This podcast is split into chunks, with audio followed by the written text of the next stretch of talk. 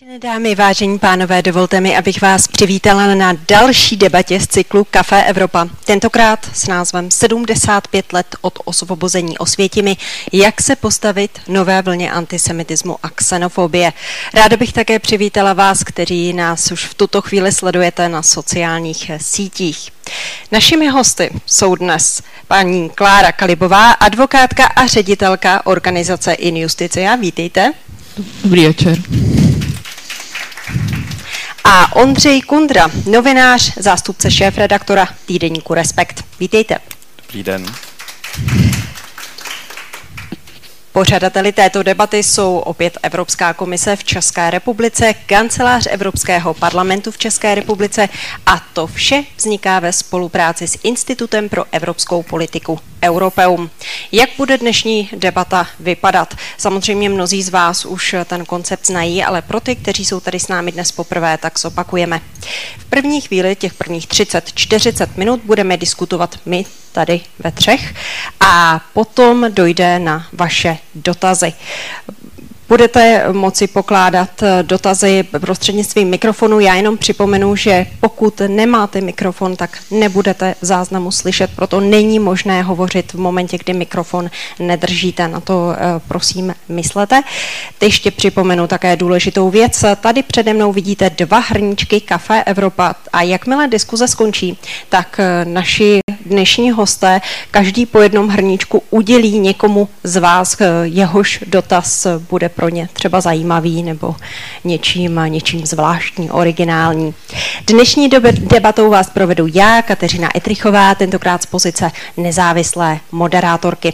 Dovolte mi na úvod eh, takový menší background, aby jsme se uvedli do toho, o čem budeme dnes diskutovat. 27. ledna uteklo 75 let od osvobození koncentračního tábora Osvětim. Za druhé světové války v koncentračních a vyhlazovacích táborech po celé Evropě zahynulo a bylo zavražděno na 6 milionů židů.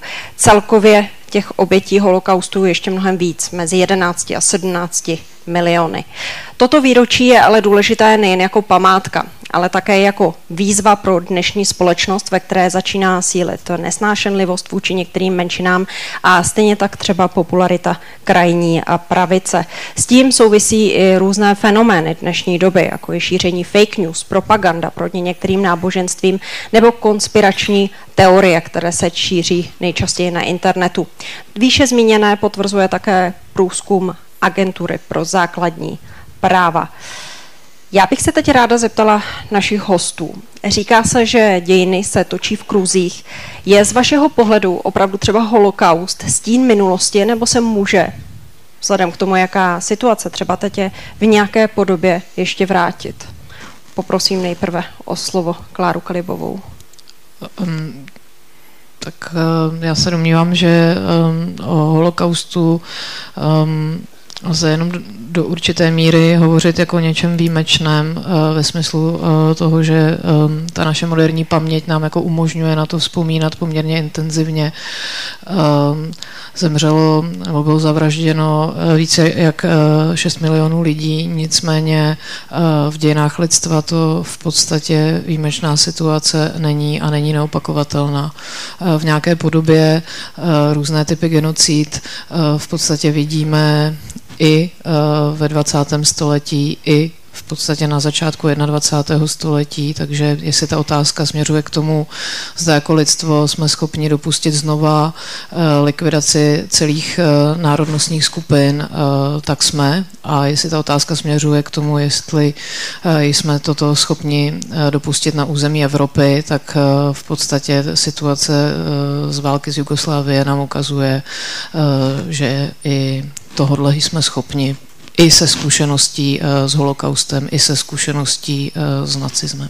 Já vám děkuji. Ondřeje, poprosím ještě vás. Já si vám dovolím uh, odpovědět jako mírnou obklikou. Uh, dojdu k tomu, tak mějte se mnou jenom chviličku trpělivost. Uh, já jsem na začátku letošního roku napsal takový velký příběh do Respektu, kterým jsem žil uh, celý podzim a zimu toho minulého roku. Je to příběh uh, o americkém novináři Marianu Frájovi, klukovi, kterému bylo asi 32 nebo 33 let, když se v roce 40 eh, vydal do Evropy v době, kdy Amerika nechtěla pomáhat eh, lidem, kteří eh, byli odsouzeni k smrti v Evropě, nechtěla se plést do toho konfliktu, který se tady rozhoříval a už řada lidí byla přímo ohrožena. Fraj tedy uh, odcestoval uh, do Evropy, protože si řekl, že tomu násilí bytě na druhé straně Atlantiku uh, není ochotný přihlížet. Odcestoval se se znamem uh, několika stovek evropských intelektuálů, protože se svými několika přáteli si řekli, že tihleti lidé jsou bezprostředně ohroženi, protože jsou kritičtí k nacistickému režimu a provedl takovou velkou záchrannou operaci. Nakonec těch lidí nebylo zachráněných 200 nebo 300, ale asi dva tisíce, včetně několika Čechoslováků. Projevil velkou míru odvahy, zachránil lidi, jako byla Arntová, Chagall, Breton a řada dalších. A téhle jeho cestě předcházela taková osobní zkušenost, kterou si ještě jako novinář americký okusil v polovině 30. let přímo v Berlíně v Německu. Eh, kde eh, už docházelo k jako pogromům eh, vůči židů pro následování bytí jako prvnímu vraždění židů a on byl přítomný takové scéně, která se odehrála na třídě Kurfürsterdam Eh, kdy eh, se najednou tam seběhli lidé, eh, vytvořil se tam velký hlouček a něco se tam dělo, byl novinář, tak byl samozřejmě zvědavý, šel se na to podívat. A když se prodral těmi lidmi, tak tam viděl, jak takový jako drobnější muž se sklání k ještě drobnější ženě, do které ten dav kope, mlátí a oba dva byli samozřejmě židé a ti lidé tedy je naháněli, protože, protože to byli židé. Já tím chci říci, že když jsem ten příběh dával dohromady, tak jsem si u téhleté scény z té třídy Kurfürsterdam říkal, že většina těch, kteří tam v tom zhluku lidí stáli a dopouštěli se násilí na těchto svých drobných dvou spoluobčanech, by zřejmě ještě uh, několik let, dejme tomu pět let předtím, uh, většina z nich uh, neřekla, že něčeho takového budou vůbec kdy schopni. Asi by si klepali na čelo, kdyby jim tohle to někdo říkal, nebyli by si schopni připustit, že se budou moc chovat takovýmhle násilnickým způsobem.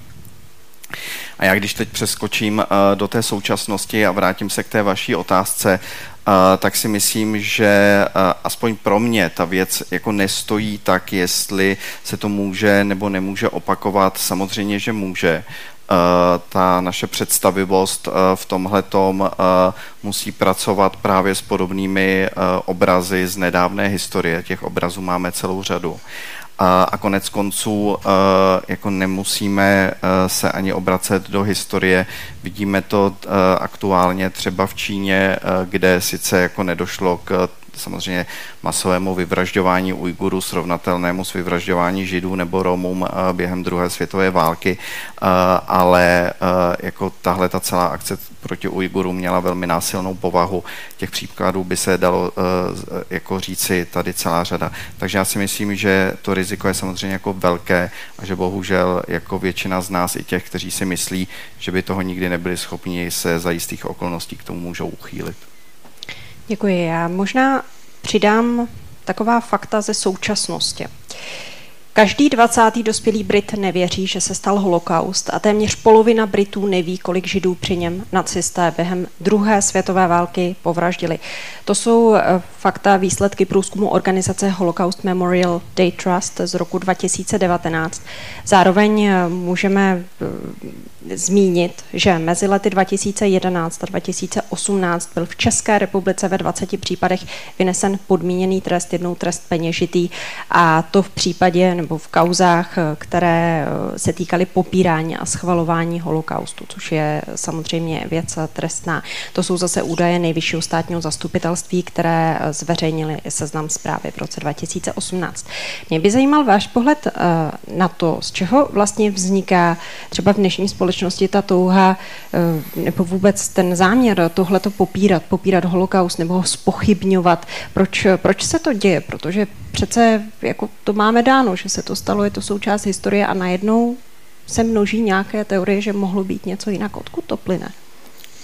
Ehm, z mého pohledu, nebo takhle, musíme zkoumat, kdo, eh, kdo se vlastně eh, dopouští popírání holokaustu a za jakým eh, účelem. Rozhodně jsou tady programoví popírači holokaustu, kteří, pro které je to politikum a kteří tím získávají ehm, lokální a nebo i národní politický zisk ehm, je hezké, že každý 20. Brit nevěří, nevěří v holokaust. Já předpokládám, že se jedná o židovský holokaust. Zajímavé by bylo udělat tento výzkum v České republice a zeptat se lidí, co si myslí o koncentračním záboře v letech.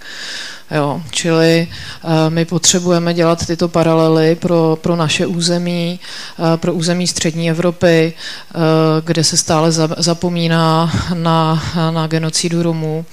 Um, a uh, zde si můžeme jasně odpovědět na tom, kdo a proč popírá například ten romský holokaust. Je to jednoznačné, jednoznačná snaha konkrétních politických stran, konkrétních politických hnutí uh, získat uh, jedn, jednoduchým způsobem, eh, jednoduchým eh, způsobem politický eh, zisk. Pak tam máme samozřejmě lidi, kteří věří v určité konspirace, ehm, což je široká škála populace. Nelze říct, že, že jsou to prostě subkulturní neonacisté a skinheadi, ale to můžou být prostě důchodci, to může být střední, střední třída, to můžou mít jako relativně vzdělaní, vzdělaní lidé, kteří prostě v současném jako informačním světě nejsou schopni třídit informace a takovým jednoduchým způsobem se tedy um,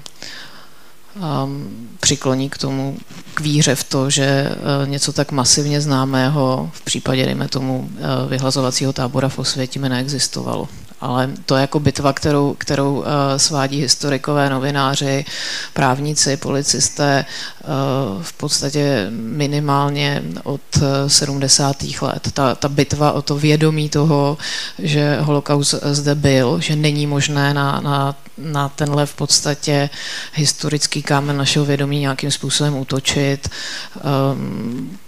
Ty, ty kauzy právní, kdy historič, historici byli jakoby napadáni popírači holokaustu a museli obhájit, uh, obhájit uh, svoje vědecké bádání, ale zároveň i humanitu, uh, tak uh, ty jsou známé. Um, a zpočátku například jako vůbec ne, to nevypadalo tak, že, že by byly vyhratelné. Jo. Takže my teďka v 21. století v roce 2020 uh, považujeme poměrně za jasné, že holokaust nelze popírat ve, ve smyslu jako tom trest, trestně právním. Nicméně ta cesta uh, k té právní úpravě a ta cesta i k těm rozhodnutím toho nejvyššího, nebo z té statistiky nejvyššího státního zastupitelství byla cesta relativně dlouhá. A byla to cesta jednak těch, kteří si řekli, mě před přece nikdo nebude říkat, že moje maminka uh, neprošla koncentračním táborem. A pak to byla i cesta těch, kteří říkali, já jako policista, státní zástupce a soudce přece nepřipustím, aby něco, o čem my všichni víme, že se stalo, bylo takovýmhle eh, neurvalým a protiprávním způsobem, eh, způsobem popíráno a hodnota těch poškozených byla, byla potlačována pro český kontext jenom dodám, že popírání holokaustu je u nás trestné od roku 2004. Pane Kontrol, máte na to obdobný pohled, odkud se berou popírači holokaustu nebo minimálně ti, kteří tvoří nějaké alternativní pravdy o tom, co se stalo? Já vám na tohleto komplexní odpověď nedám, protože já ji nemám uh, a nebudu se tvářit, že ji mám. Já, jako především já si myslím teda, že uh, jako vlastně o své historii nic moc nevíme. Uh, to, to bych viděl jako, jako mám na to částečnou odpověď, na to, co se ptáte a ta první, to první, co mě napadá, je to teda, že uh, vlastně nevíme nic moc uh, o své historii. Samozřejmě víme, že holokaust byl, učí se to jako ve školách, tam se řekne nějaké jako číslo, ale myslím si, že tím to tak jakoby nějak hasne. Takže když neznáme ani jakoby moderní historii, a když tahle ta země a její občané neznají tu moderní historii a všechna, všechna ta temná zákoutí, tak pak jako není podle mě jakoby divu, že část z nich může inklinovat k tomu, na co se ptáte, podobné jako názory zastávat. Abych byl konkrétní, jako já, to, já to stáhnu třeba k sobě. Já jsem tady si dal tu svoji uh, poslední knížku, uh, což je na základě uh, takové slavné fotografie uh, jednoho z nejlepších československých fito, fotografů 20. století Jana Lukase, který pořídil uh, fotku židovské dívky Vendulky pár hodin předtím, než ze svojí rodinou odjela do koncentráku, do Terezína, pak do Osvětimi. A, a, a jako zmiňuji to proto, že když jsem tu knížku dával dohromady, a to se považuji jako za člověka, který je celkem jako poučený, nebo jsem tam něco, jako bych řekl, že i vím, tak jsem třeba vůbec jako nevěděl, že v Osvětimi existoval, existovalo něco, co se jmenovalo Terezínský rodinný tábor, to znamená speciální místo v Osvětimi, kam byli automaticky přeposíláni jako všichni českoslovenští židé z Terezína, když prostě v Terezíně už třeba nebylo místo, nebo se je rozhodli, že teď potřeba zrovna tuhle tu část jako z Terezína vyhladit, tak je poslali eh, do tohle toho místa v Osvětimi. A vlastně jsem se to dozvěděl eh, až eh, když jsem tu knížku psal, jo, což samozřejmě svědčí jako o mé neznalosti a problém je samozřejmě jako na, ma, na mé straně, ale pak když jsem si říkal, jak jsem měl vlastně šanci vedle toho, že bych si to samozřejmě měl přečíst, měl bych to vědět, protože o tom vznikly nějaké knížky, Adam Drda se tomu novinář třeba věnoval celkem podrobně a dobře, tak vlastně mě to skoro nikdo jakoby neříkal. Jo? A to, to, to, pova, to pocházím z nějaký, jak říkám, středostavovský měšťanský rodič, rodiny, kdy moje máma má vysokoškolský vzdělání, táta středoškolský, takže bych jako měl disponovat lepšíma informacemi, prostě jakoby nemám. Jo? A, a spousta dalších lidí si myslím, že na to může být jako výrazně hůř. Kdo zná, kdo ví, že když už tady spadly ty lety, tak eh, že za eh, koncentrák lety po válce všeho všudy byl odsouzený eh, československou justicí jeden člověk. Prosím pěkně, ten člověk byl Rom, on si samozřejmě to odsouzení zasloužil, protože dělal v letech kápa, choval se jako hnusně, ale nad ním tam byli všichni ti československý, českoslovenští strážci, strážníci, kteří tam pracovali a ty samozřejmě komunistická justice pokryla různě, protože pak pokračovali v tom komunistickém represivním aparátu, nebo většina z nich. A, takže takových jako různých věcí z historie člověk fakt má málo, ví o nich málo a, to pak vede jako k sploštění jeho přemýšlení, k snadnějšímu jako sahání po těchto těch receptech, co víc, co, co, co pak jako si může myslet, nebo jak se může chovat navíc jako člověk, e, který je v těch periferních oblastech téhleté země, e, na které dlouho kašlali e, vlády, částečně my v centrálních médiích, tady v Praze, lidé, kteří jsou jako chudí, žijí v různých jako lokalitách vyloučených. Děkuji. Xenofobie, antisemitismus a rasismus samozřejmě dostávají nový rozměr i díky sociálním eh, sítím. Je to fenomén, který se vyskytuje někdy pod anonymními účty, ale někdy už i zcela eh, přiznaně.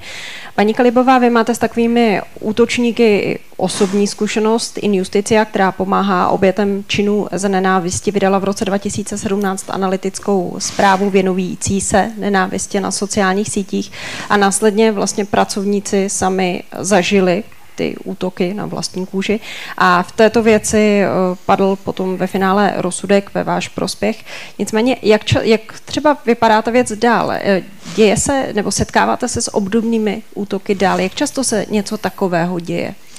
Eh, já bych to opravila. On padl rozsudek v náš prospěch, prvoinstanční, kdy soud řekl, že skutečně jsme se stali terčem předsudečného násilí z titulu vlastní práce ve prospěch teda obětí předsudečného násilí a následně Městský soud v Praze nám řekl, že to máme strpět, protože když vám někdo vyhrožuje zabitím a znásilněním a používá u toho vaše příjmení a celé to završí tím, že vezme polystyrenovou hlavu a zabodá do ní vidličky a nože, eh, tak to je přece přestupek.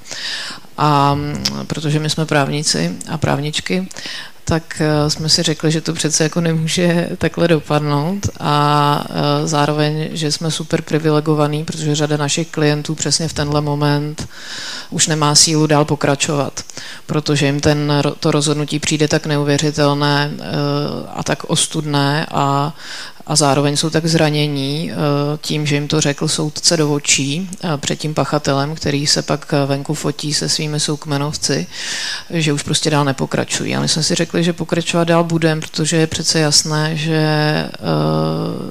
takhle jako drakonický rozsudek nemůže v demokratické společnosti projít a podali jsme ústavní stížnost. A ústavní stížnost byla odmítnutá, protože ústavní soudci myslí, že nevládní organizace v této zemi mají toto strpět. Já si jako myslím, že nemají, takže jsem využila poslední právní možnost, kterou máme, a to je stížnost k Evropskému soudu pro lidská práva. No, uvidíme, jak to Evropský soud pro lidská práva posoudí. Um, čili um, tohle je vlastně denní chleba těch našich klientů. My se zabýváme i fyzickým násilím ale skutečně v poslední době eh, většina těch eh, našich klientů, nebo ne většina, ale poměrně hodná eh, velká část našich klientů jsou lidé, kteří jsou viktimizováni v prostředí sociálních sítí. Ono to zdánlivě jako jim nespůsobuje žádnou škodu, ale i z osobní zkušenosti tedy vím, že ta škoda je v podstatě srovnatelná i s určitými fyzickými útoky, kdy hm, ti poškození jako neví, jestli jim reálně nehrozí, že jim někdo přijde do té kanceláře nebo že si na ně někdo eh, počká před, eh, před bytem. Zároveň to jsou takové jakoby nálety kobylek, kdy uh, ti, ti pachatelé v podstatě mají svoje vlastní struktury, ve kterých se jakoby sdílí um, třeba váš obrázek, na který potom následně útočí desítky, stovky lidí. V, v mém případě třeba jeden hanobící článek byl během pár hodin sdílen pět 500krát. V případě Radka Bangy na jeho profil útočilo během, během tří dnů prostě 7 tisíc lidí, nebo 7 tisíc poustů. Aktuálně řešíme napadení české muslimky, která je tváří vládní kampaně proti rasismu a e, i ta tedy byla zostuzována desítkami lidí a i ta se dozvěděla od soudce, že pokud jí někdo píše, že jí odklidí a že se nebojí, protože má dost vápna, vápna dosti, tak e, soudkyně je schopná prostě poškozené říct, že to přece jako nebyla výzva k likvidaci, protože vápno se dá používat i k hnojení na zahrádce. Čili tohle jakoby realita těch eh, konkrétních fyzických lidí, kterým někdo tímto způsobem ubližuje. Ubližují jim vlastně jako dva aktéři. Ubližuje mi to pachatel, o kterém si můžeme myslet lecos. Můžeme ho různým způsobem analyzovat. Můžeme zjišťovat, jak moc je vzdělaný nebo nevzdělaný, jestli je třeba zmanipulovaný uh, hoaxovými kampaněmi. A pak jim ubližují orgány činné v trestním řízení, znamená policisté, státní zástupci a soudci. A já se domnívám, že tady bychom měli zkoumat, proč rozhodují tak, jak rozhodují. Proč vlastně jako nevidí to, co, o čem si tady jako říkáme, že je přece zjevné, že koncentrační tábory nezačínají nezačínají, eh, nezačínají tím jako transportem z těch bubnů do, eh, z toho Terezína do toho, do, do toho Auschwitzu, ale začínají pře, přesně tímhletím fenoménem eh, vytipování si nějakých buď konkrétních osob nebo zástupců nějakých skupin a, a těmito takoby cílenými útoky. Jo. Takže pro mě čím dál tím zajímavější je se vlastně jako zabývat tím, proč lidi, na který spoléháme, jako na ty, kteří budou reprezentovat stát a jeho demokratické právní hodnoty selhávají eh, v postihu eh, takhle zjevných, eh, zjevných útoků. Série konkrétních, velice silných příběhů. Pane Kundro, já se vás zeptám vlastně z té vaší pozice. Vy, co by novinář časopisu Respekt, jste nepochybně zažil, vy nebo vaši kolegové, také útoky ze strany veřejnosti, protože v případě médií všichni víme, že hraje často roli označení jako havloid, sluníčkář a podobně, což je prostě věc, která se objev, oba, objevuje. A vzhledem k kontextu, v jakém je to užíváno, by se to ale dalo vlastně mm, interpretovat tak, že vy jste napadáni za to, že nejste xenofobní vlastně určitou eh, skupinou eh, lidí. Mě by zajímalo, jestli to přichází ve vlnách tohle, s čím je to třeba spojené a jestli jste vlastně zažili v redakci případ, kdy to bylo prostě totálně zahranou, kdy už bylo třeba nějakým způsobem jako jednat, nějakým způsobem reagovat. Já mám podobnou zkušenost, jako tady popisovala Klára Kalibová, uh, uvedu to na svém, uh, na svém případě. Uh, o mě, u mě to hodně souvisí s tím, že se jako dlouhodobě zabývám a napsal jsem o tom taky jednu ze svých předchozích knížek aktivitami ruských tajných služeb v Evropské unii, hodně ve střední Evropě a v České republice.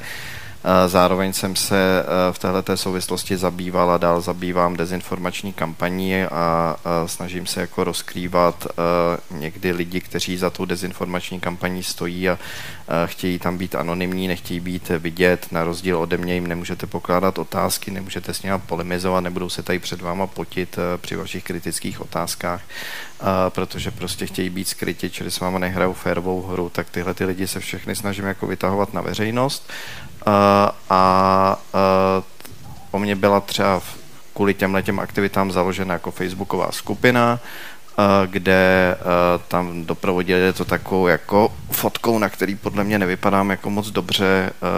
Navíc tam dali nějaký můj starší účest, což si taky mohli dát práci, tam dát nějakou novou, ale já to zlehču, nový, já se to zlehču, to nejde, šlo o to, co bylo pak jako napsáno pod tím a tam byla celá řada jako nadávek, teď dámy prominou to, když mi tam někdo nadává, že jsem jako debil nebo homosexuál, což teda nejsem, a podobné věci, tak to jako strpím, a, ale byly tam i konkrétní jako přímý výhrušky, přímý výhrušky jako likvidací, zabitím, úplně jakoby explicitní, no a my jsme se rozhodli, eh, protože to bylo zároveň po případu eh, teda Kuciaka, který víme, jak dopadl tragicky na Slovensku, že trochu jako změníme v tomhle redakční politiku, že už to nebudeme jakoby přecházet ve smyslu, že bychom to neoznamovali na policii. Řekli jsme si, že v těch úplně explicitních do nebe volajících případech vyhrožování přímou likvidací je nutné to policii oznamovat aby konala a aby zároveň lidé, kteří tohle to dělají, tak aby byli vystaveni nějaké sebereflexy ve smyslu, že jim policie bude pokládat otázky do slušné společnosti, prostě vyhrožování jako smrti nepatří.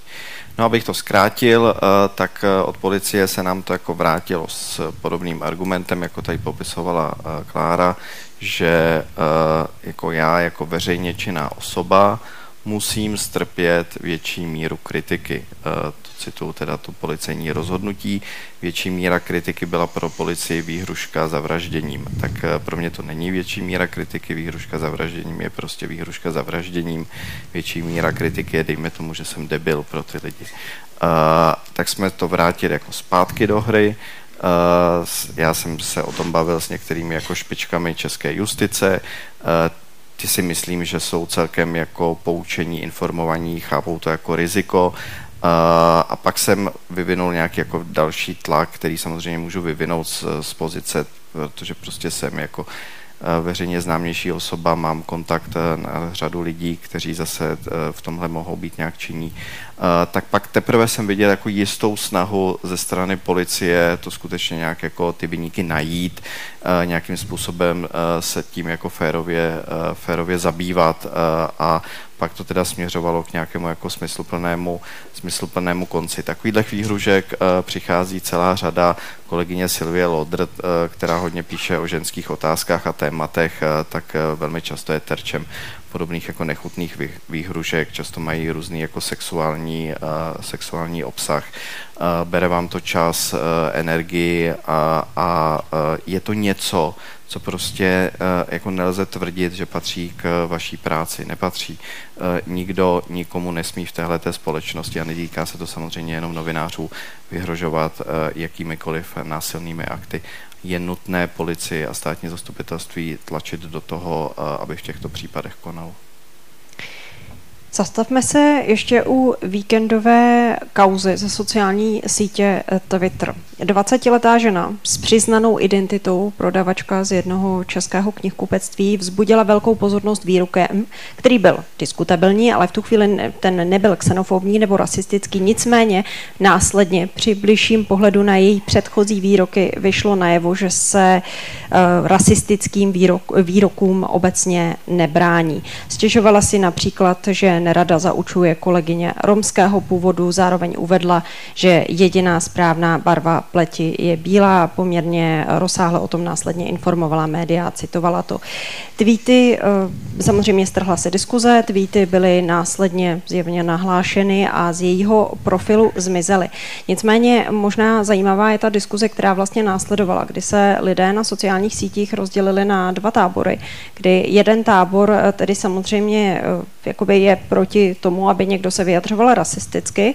Na druhou stranu je tam velké množství lidí, kteří vlastně tu ženu brání, protože jeden z uživatelů ji následně nahlásil i jejímu zaměstnavateli a ona přišla o místo. Takže eh, jako Tito lidé mnohdy samozřejmě už dnes vedou ty diskuze na těch sociálních sítích zcela jako neanonymně. Není to úplně už tak, že by jako to znamenalo, že se třeba skrývají za uh, nějakou přezdívku, kterou hájí někoho, kdo uh, má rasistické výroky, ale dělají to klidně jako zcela otevřeně. Znamená to, že ty sociální sítě nám v tomto i jako posunuli hranice někam, někam prostě úplně jinam, že ty lidé se nebojí, neuvědomují si, že to, co nemohou říkat v běžném životě někomu, koho potkají, tak nemůžou psát ani na ty sociální sítě. Vnímáte to tak? Ale oni to běžně říkají. Jakoby ty sociální sítě prostě jenom zobrazují to, eh, jak se tyto lidé jako běžně vyjadřují mezi svými blízkými, mezi svými přáteli ve svém sociálním okolí a tohle je jenom kanál, do kterého mají přístup jako lidi zvenku. To znamená, že díky tomu, že tam mají přístup ti, ti lidé zvenku, tak se to vlastně jako dostává do našeho povědomí ale my uh, prostě musíme připustit, že tady máme poměrně dost výraznou, a vždycky jsme měli a vždycky pravděpodobně i budeme mít výraznou skupinu lidí, kteří takhle smýšlejí uh, a kteří, když nebudou korigováni, a teď já nemluvím jako o trestně právním postihu, jo? já uh, spíš mluvím o takovém tom, jako nebudu se s tebou bavit, nepatříš jako mezi moje kamarády, um, přestřelil jsi to, smaž to, um, což tady konkrétně se ukázalo, že takový lidé tam v, t, v, t, v tom sociálním prostředí nebo v prostředí té sociální síti uh, také existují. Jo. Takže já jako z jedné, uh, z jedné strany um, si myslím, že v podstatě je to jenom jiný nástroj toho, ve kterém eh, dochází jako ke komunikaci, je to viditelnější, když to přesáhne nějakou určitou míru, eh, dejme tomu trestnosti, tak má smysl to postihovat, když to přesáhne míru slušného chování, má smysl to z Twitteru likvidovat a má smysl to po těch eh, sociálních sítích chtít, nemá smysl to tam nechávat, protože lidí, kterých se to dotýká, v tomto případě konkrétně Romové, v jiném případě homosexuálové nebo ženy, budou vždycky v menší menšině. Jo? To znamená, já třeba jako osobně nejsem úplně příznivec toho, jako nechme uh, volnou ruku trhu na sociálních sítích, ono se to nějak vyřeší. Já si myslím, že se to jako nevyřeší a že, uh, že existuje poměrně jako značná, značné množství lidí, kteří potřebují ochranu, protože v opačném případě pro ně ty sociální sítě nejsou bezpečné. Oni mají uh, právo je používat bezpečně. Vnímáte to jako projev nějaké mediální negramotnosti, neschopnosti si uvědomit, kde teď jsem, že v podstatě hlásám-li něco na Twitter, tak to hlásám do veřejného prostoru. Protože to, že tady jsou nepochybně lidé, kteří se budou rasisticky bavit doma v obýváku, to je fakt, ale prostě najednou ten prostor se změnil.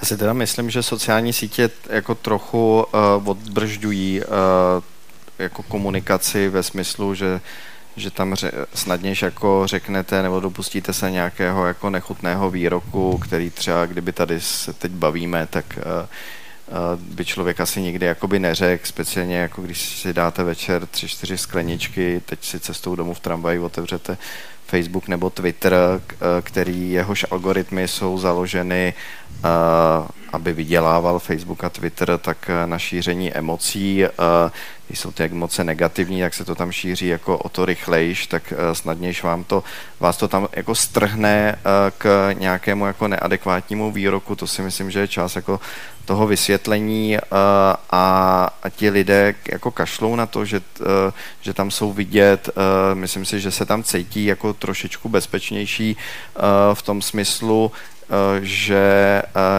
oni tam sice jako vystupují veřejně, ale přece jenom uh, to tam tak nějak jako většinou zůstane, uh, dál se jako s tím nepracuje, uh, nemusí čelit nějakým jako dalším otázkám, protože prostě ty sítě jsou zahlceny celou řadu dalších debat, tak stejně co tam člověk napíše jako hnusnýho, tak uh, za chvilku je překryto něčím jako dalším hnusným. Uh, já jsem teď psal článek, který vyšel v pondělí v Respektu o takovém jako rok a půl trvajícím eh, hoaxovém útoku na pirátskou poslankyni eh, Olgu Richtrovou. Oni si vymysleli, že chce pozvat do České republiky desetitisíce Afričanů a chce jim přednostně dát startovací byty. Teď jako nechme stranou, že v Česku není desetitisíce startovacích bytů, což je samo o sobě jako nesmysl. A, a, a že to nikdy jako neřekla, ale šíří se to Eh, je to jako vyložená lež a teď eh, paní Richterová na základě toho prostě to schytává fakt jako nechutný výhrušky ze všech jako různých stran a tam to právě ti lidé uh, píšou pod svými jmény. Tak já když jsem ten článek psal, tak vedle toho, že jsem tam dal jako kus ukázky z takové jako výživné jedné debaty, kterou tady popisu, tak jsem si řekl tak a budu to dělat teď jako trochu jinak, než jsem to dělal doteďka, pěkně ty lidi budu tady jako jmenovat. A ještě je přiblížím, uh, že to je třeba jako paní, která vystudovala knihkupec, knihovnictví z malé středočeské obce a teď tu obec tam budu uh, jako jmenovat. Pěkně, ať ty lidé, eh, když eh, se sami dopouštějí eh, těchto těch věcí, tak ať jsou nuceni obstát potom v nějaké kritické debatě ve veřejném prostoru. Dovedete si představit v tuto chvíli, nebo napadá vás nějaký způsob eh, intervence třeba ze strany Evropské unie, co by teď nějaké opatření, které by mohlo jako v téhleté celé věci, v tom boji proti xenofobii, rasismu, eh, proti útlaku menšin pomoci? Protože samozřejmě Evropská unie odsuzuje xenofobii, rasismus, antisemitismus, je to v rozporu s její, s její podstatou. Ta témata jsou součástí eh, vybraných směrnic, ať už je to směrnice o audiovizuálních službách nebo směrnice o lidských právech zprávech, ale je něco konkrétního, co by ještě jako mohlo být víc, na co třeba čekáte? Tak Česká komisařka Eva Jourová má boj eh, s rasismem a xenofobií na sociálních sítích za jednu ze svých priorit. Ona v podstatě už od roku 2016 Evropská unie pravidelně monitoruje prostřednictvím eh, občanských eh, organizací sociální sítě v takových jako klastrech, takových jako kolech monitorovacích, eh, mm, kdy v roce 2016 se tedy sociální sítě zavázaly k tomu, že nějakým způsobem jako zlepší to prostředí, aby bylo bezpečnější a pravidelně se to teda testuje. A ty sociální sítě se lehce zlepšují, některé.